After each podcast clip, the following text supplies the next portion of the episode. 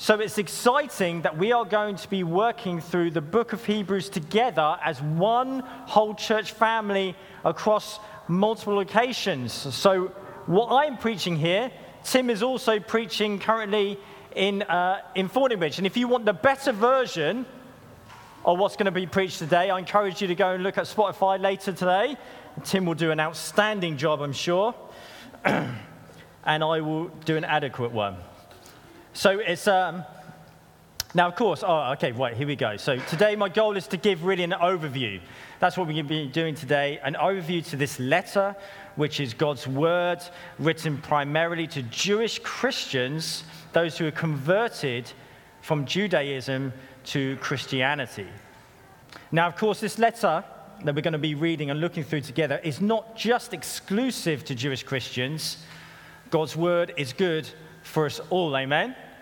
Okay, this letter in particular is richly packed with theology. Theology that is intended to bring about a quickening, a quickening of maturity for the reader.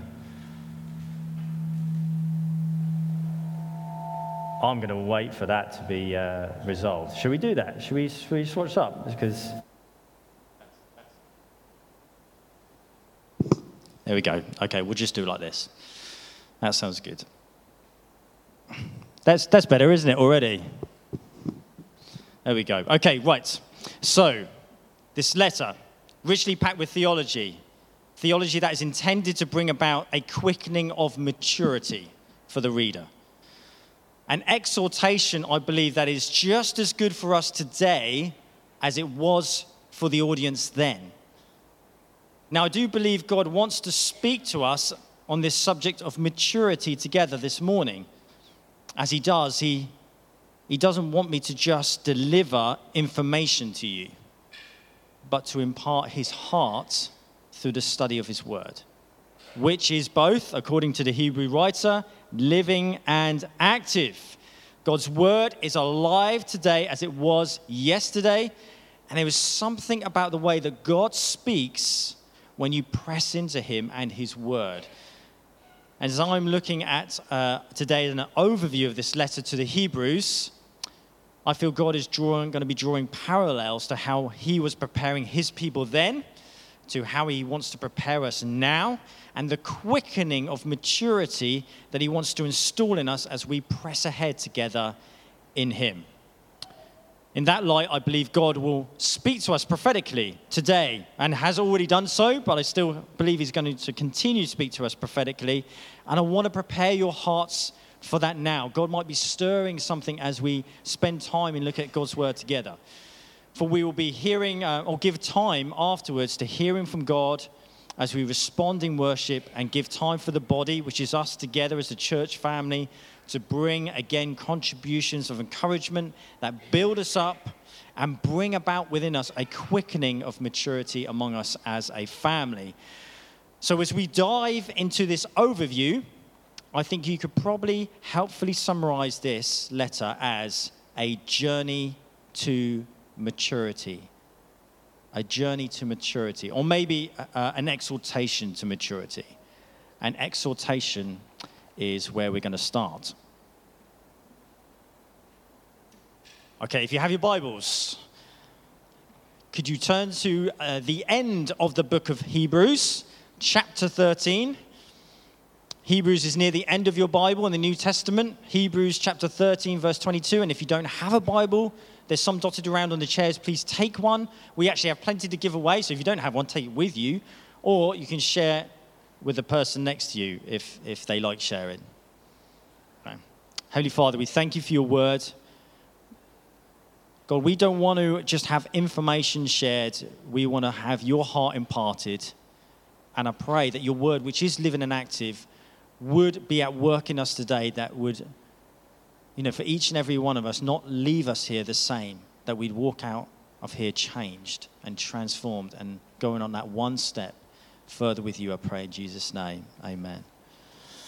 So, Hebrews chapter 13, uh, and we're going to read from verse 22. Hebrews chapter 13, verse 22.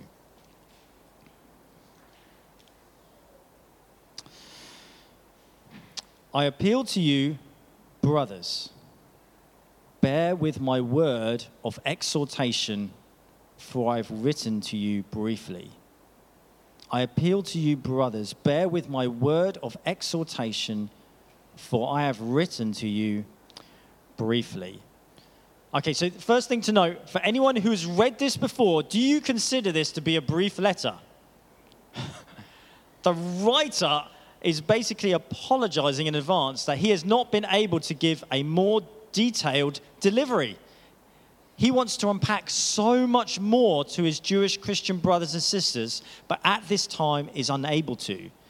Now, I'm guessing this is quite a subjective thing, although most of us in the room have already agreed. I don't consider this to be a brief letter. I've, I've written very brief letters. You know, dear so and so, thank you very much for your time. Yours sincerely. anything, look anything like this. In my mind, if you blow this up to font 14 in your Word document, this is dissertation material. So the writer may not have been able to share all the ins and outs, but he has given a word of exhortation. And given the context, it's not unreasonable to assume that there's a sense of urgency about this letter going out. The Hebrews needed to hear this as much as I believe that we need to hear this again afresh today. The word exhortation used here in this verse comes from the Greek word paraklesis.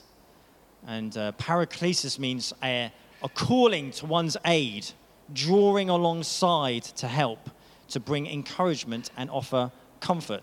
These are the same words used to describe the role of the Holy Spirit. John 16, 17. Got Jesus talking about how he will send the helper, paraklesis, meaning one who's to call to one's aid, to draw alongside to help, bring comfort and counsel. This is the person of the Godhead. He, that is his role with us to draw alongside. So, why would the Jewish Christians at the time be in need of help, aid, and encouragement? So, we're going to have a little dig into the date of writing and the context into which this letter is being written into starting with the date. So if you've read Hebrews, you will know I mention a man called Timothy. Uh, 1323 is a helpful reference in the letter that helps us to understand that it was most certainly written in the first century AD. Okay, so this is the first 100 years beginning at the birth of Jesus. And it's here in these latter years of that century that we see Timothy active in serving the local church. In addition, the writer's use of present tense language in the book of uh, particularly sacrificial systems that we read of uh, in Hebrews also helps us understand the letter was probably written pre AD 70. And AD 70 is actually a very important date to bear in mind because it's in this year that the Temple of Jerusalem, the center point for the Jewish faith, is destroyed and Jerusalem itself overthrown just as Jesus had prophesied in the Gospels. So AD 70 becomes a time of immense pain for the Jewish people. With over 1 million Jews killed, another 2 million enslaved and scattered across the Roman Empire. If the letter had been written post this event, it's probably likely we would have seen a reference point for it and included as part of its communication to the Jewish Christians. We don't know the author of the letter. Uh, you can have a good stab at it, but ultimately we don't know. The language is similar to that of the Apostle Paul. Some say it could be Apollos with the support of Priscilla and Aquila. Ultimately, it doesn't really matter. You know, what we do know is it has been commissioned by the Holy Spirit and has been included in the canon of Scripture that comprom- comprises, not compromises, comprises of the 66 books we know as the Bible. I think another important contextual situation is also helpful for us to know at the time of this letter is that the Jewish nation as a whole had actually become quite hostile to Christians. It was actually no longer possible for Christians to worship within the temple precincts. So remember in the book of Acts, where the church in its infancy would gather day by day, attending the temple together. This was now not a possibility because of Jewish hostility to those who followed Jesus. This type of exclusion actually seemed to be quite a discouragement to the primary audience of this letter. And to add to that tension, it's possible that in response to the increasing crisis for the Jewish nation on a whole, what could be seen was happening ahead, the Jewish people were actually calling, making a strong appeal for all Jews to help them, to bind together for their help. They asked for their help and their loyalty. And this created a tension for those of Jewish heritage. Where did their loyalties lie? In the one hand, loyalty to Jesus and all of his ways, and in the other hand, loyalty to Jewish people and all of their ways. And the writer seeks to address, with this exhortation of urgency, the reason why loyalties cannot be divided. He seeks to bring clarity to points of confusion, especially for those who have lived, breathed, and practiced the Jewish faith. Theologically, the writer wants to show how Jesus is the climax to the Jewish faith. It is Him who the prophets and the law point towards, and it is Him that they should look to as their ultimate prophet, priest, king, and shepherd. This letter has been written to those who've been established in their faith for some time, but are still showing signs of infancy. And it's time to come alongside with aid, encouragement, and comfort bringing them, ushering them, encouraging them into a place of maturity where loyalties are not divided, but given fully to that which matters most. Just pause in here for a moment. Because we are going to go on to see how the writer wants to steer the gaze of those he is writing to. The path to maturity he wants to lead them on the season ahead he wants to prepare them for. Because the pursuit of maturity puts you in better standing in times of great trial and testing. Trial and testing where loyalties can be divided, faith can weaken. We may grow weary or faint-hearted, Hebrews 12:3. This letter comes as an aid to combat that struggle to bring help, encouragement, and comfort. It stood for the saints in those days. It still stands here and for us today. Amen. As we draw on these principles and apply them today to our lives, how does God want to steer our gaze, put us onto a path of maturity? How does He want to prepare us now and for the season ahead? Are you struggling? with divided loyalties? Are you torn between this direction and that direction? Do you feel like your faith has been weakened? Do you feel weary or faint hearted? I believe even today God will bring aid, comfort, and encouragement to you, but particularly as we give our attention to His word and this letter, we will find hope afresh in God, strength and faith increased and loyalties undivided. So let's take a little peek into that journey to maturity and see how the writer to the Hebrews sets the trajectory for the church to be strengthened. So if we turn to Hebrews 6 together, and we're going to look at verses 1 to 2. So Hebrews chapter 6, verses 1 to 2.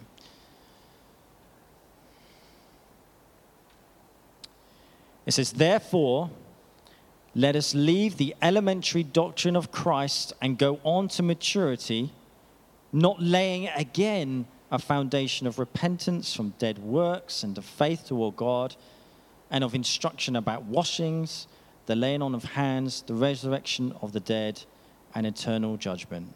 And this we will do if God permits. The writer wants to move the Jewish Christians onward in their faith, not having to keep circling back to foundational, foundational truths. It's like learning to walk without moving on and discovering what it's like to run. They are the same foundational truths that we know of today, of the grace given by God, this gift that through faith in Jesus Christ we are eternally saved and set apart for God in order to do good works.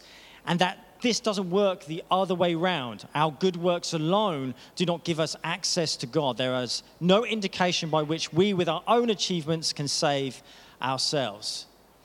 And these foundational truths are taken and applied to the context of those Jewish Christians who are trying to outwork their faith in amidst a culture and covenant of which they have known for so long. So, if God permits, the writer and the team with him want to move them on in their faith and knowledge of him who saves by grace. And this is done by delivering a doctrine of Jesus that demonstrates in this brief exhortation how Jesus, the Son of God, is the fulfillment and one who supersedes all that which God originally gave to his people, Israel. Building on those foundations of grace, we have in the book these pillars of truth being established for the Jewish Christian and for us today. A reminder of chapter 1 the supremacy of Jesus. It says that he is the radiance of glory of God. He upholds the universe by his power and is superior to the angels. Chapter 3 Jesus is greater than Moses. It says in the scriptures that now Moses was faithful in all God's house as a servant, but Jesus is faithful over all God's house as a son chapters 4, 5, 8, 9, and 10 are devoted to Jesus, the great high priest. A sure and steadfast anchor of the soul, a hope that enters into the inner place behind the curtain, a minister in the holy places, in the true tent that the Lord set up, not man, and offered for all time a single sacrifice for sins chapters 7, 8, and 9, Jesus is the mediator of a better covenant. A covenant here is an agreement between God and his people. Jesus has obtained a ministry that is much more excellent than the old covenant agreement. As the new covenant that he mediates is better, since it is enacted on better promises. Chapter 12. Jesus is the founder and perfecter of our faith. It says, Let us run with endurance that, that the race that is set before us. See that language of running, how the reader wants you to take you from a place of infancy or foundational truths, not walking anymore, but pressing into maturity, which is where the running is happening. Let us run the endurance, the race that is set before us, looking to Jesus, who for the joy that was set before him endured the cross, despising the shame, and is seated at the right hand of the throne of God. The, the overall arc of this letter, a letter that is, has a heart to bring Jewish Christians from infancy to maturity, does so by steering the gaze of the reader to Jesus Christ. And it does so by helping the reader to understand how the first covenant with God's people was only temporary it was only a shadow of things to come. In Colossians, Paul talks about how the old covenant is, is a shadow, and you find the substance of that in Christ. You find the substance in this, the old covenant is a shadow, and the new covenant in Christ is the substance. So, this old covenant was always pointing to and would find its climax in the arrival, life, death, resurrection, and ascension of Jesus Christ. So, bearing in mind the context, to be a Christian at the time of this letter would have meant you were already under pressure of persecution from Jews, from both Jews and Gentiles. In addition, with a rising crisis for Jewish people en route, AD 70 was coming and there would be an immense trial and testing for those who were Jews. How much more so then for those who were both of Jewish heritage and professed their faith in Christ? This letter brings an exhortation with urgency. The writer wants to quicken the maturity of the reader that they may be strengthened in their faith for now and the season ahead. That loyalties may not be divided, that faith would not be weakened, and that they would not grow tired and weary. I need this letter in my life. I need God's word like this with a heart to take someone like me from infancy to maturity. I need my gaze continuously reorientated and fixed upon Jesus, the founder and perfecter of my faith. I need this in my life because I want to press on to maturity with God, that against great trial and testing and seasons ahead, I may be able to stand firm in Him. And that should be, you know, our heart, I guess, as a whole church family, to press on that we may stand firm in Him. So, what does it mean for us then? Let's turn to Hebrews chapter 1.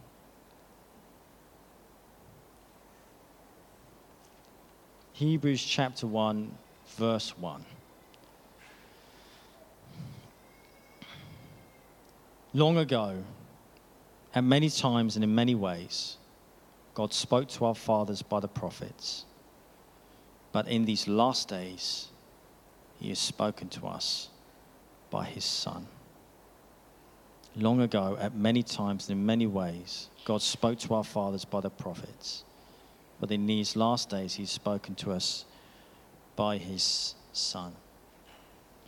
Today, we are living in the last days. This extension of time from where God has spoken through His Son, has birthed and is building His church, and has given to us His Holy Spirit. These last days are the, until the time when Jesus returns in all of his glory, with all of the angels, with all of the nations gathered before him, when as a shepherd he separates the sheep from the goats, the faithful from the unfaithful, until that time of his arrival in full. We are living in last days. And as one's living in these days, I believe God wants to stir in us, urge us to press into greater maturity in Him. In drawing some parallels with the reason for the urgency of this letter, we too, as a church family, have been working through a season of trial and testing. At times, we have felt faint hearted and weary, and at times for us, we're conflicted in loyalties. I believe God, in these particular days, through his letter and through his people, would bring an exhortation to us together as his people, aid to us through the power of his Holy Spirit and his word that would be a source of comfort, of encouragement, and of strength now and for the days ahead. That in digging deep with God, steering a greater gaze to his son Jesus, we would move on together from the elementary doctrines, those things that are foundation stones for us into establishing walls, windows, gardens, citadels, marketplaces, structures of areas of strength and beauty. And it starts by steering our gaze towards Jesus.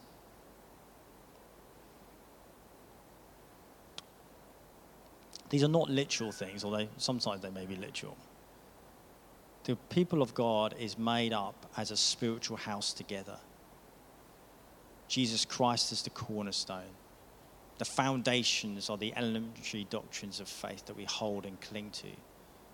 The walls are those pillars of understanding how Jesus is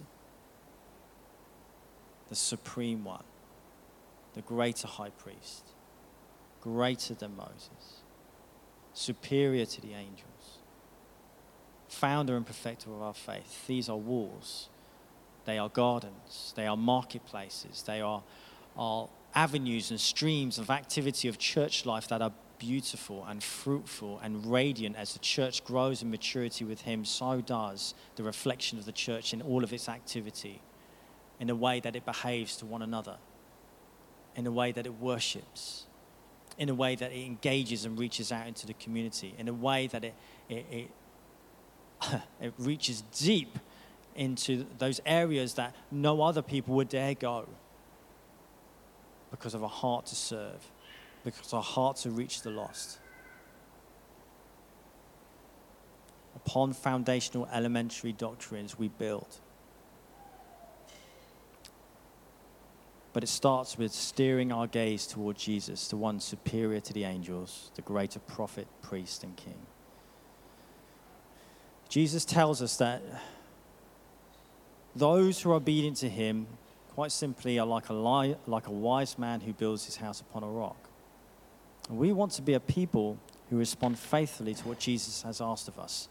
Now, we might be in a season of foundations, of placing our feet on the sure footing that is Jesus Christ. But be assured, church, God is calling us to press us into maturity with Him that we may begin a new season of building together in partnership with Him. There is much to do together here in Wimborne, together in Fordingbridge, eventually Downton. Let's be thorough about securing our footing, but let's be excited together about what is going to be built. And I believe that building is going to start happening right here, right now. I'll invite the worship team to come back up, please.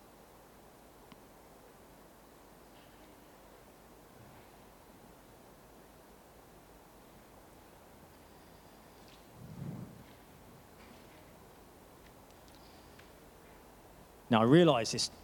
Should we stand together? Should we stand together? I realize it's, um, it's 20 to 12, and so we want to honor our kids' workers by finishing on time, and yet at the same time, I, I don't want to be too precious about the time we want to give to the building up of one another in Christ. So I just want to call us now, even now, to have hearts that are stirred towards Jesus I believe the Holy Spirit is going to come as help, as encouragement, as comforter to build up the body, this family who belong to Jesus. And I believe we are going to be in and are, have entered in and will be in a season of building up for us together as a family.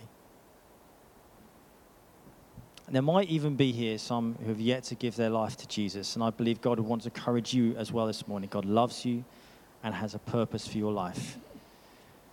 But for this uh, church family, there is a wind of the Holy Spirit that comes with urgency to speak into the lives of individuals and us together as a church family.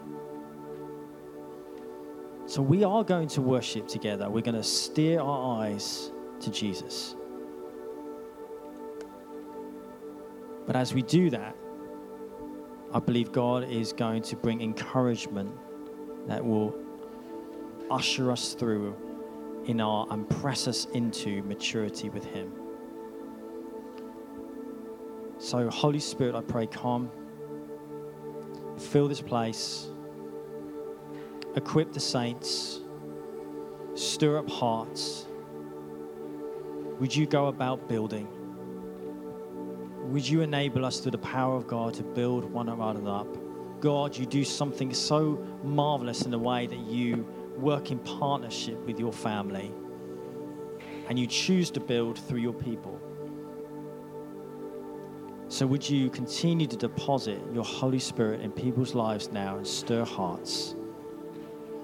So, let's worship together. But if you have a word, then I encourage you to come share it. And if you're unsure, uh, please come and check in with me. So, here's a little tick box God is love, and love builds. That's your checklist. Does it strengthen? Does the word you got strengthen? Does it build up your brother and sister? Does it align with God's word? And finally, just remember that we prophesy in part, so something we should consider together as the one who delivers and one who receives. But let's be open to what God is doing and saying to his church as we journey together. Let's worship.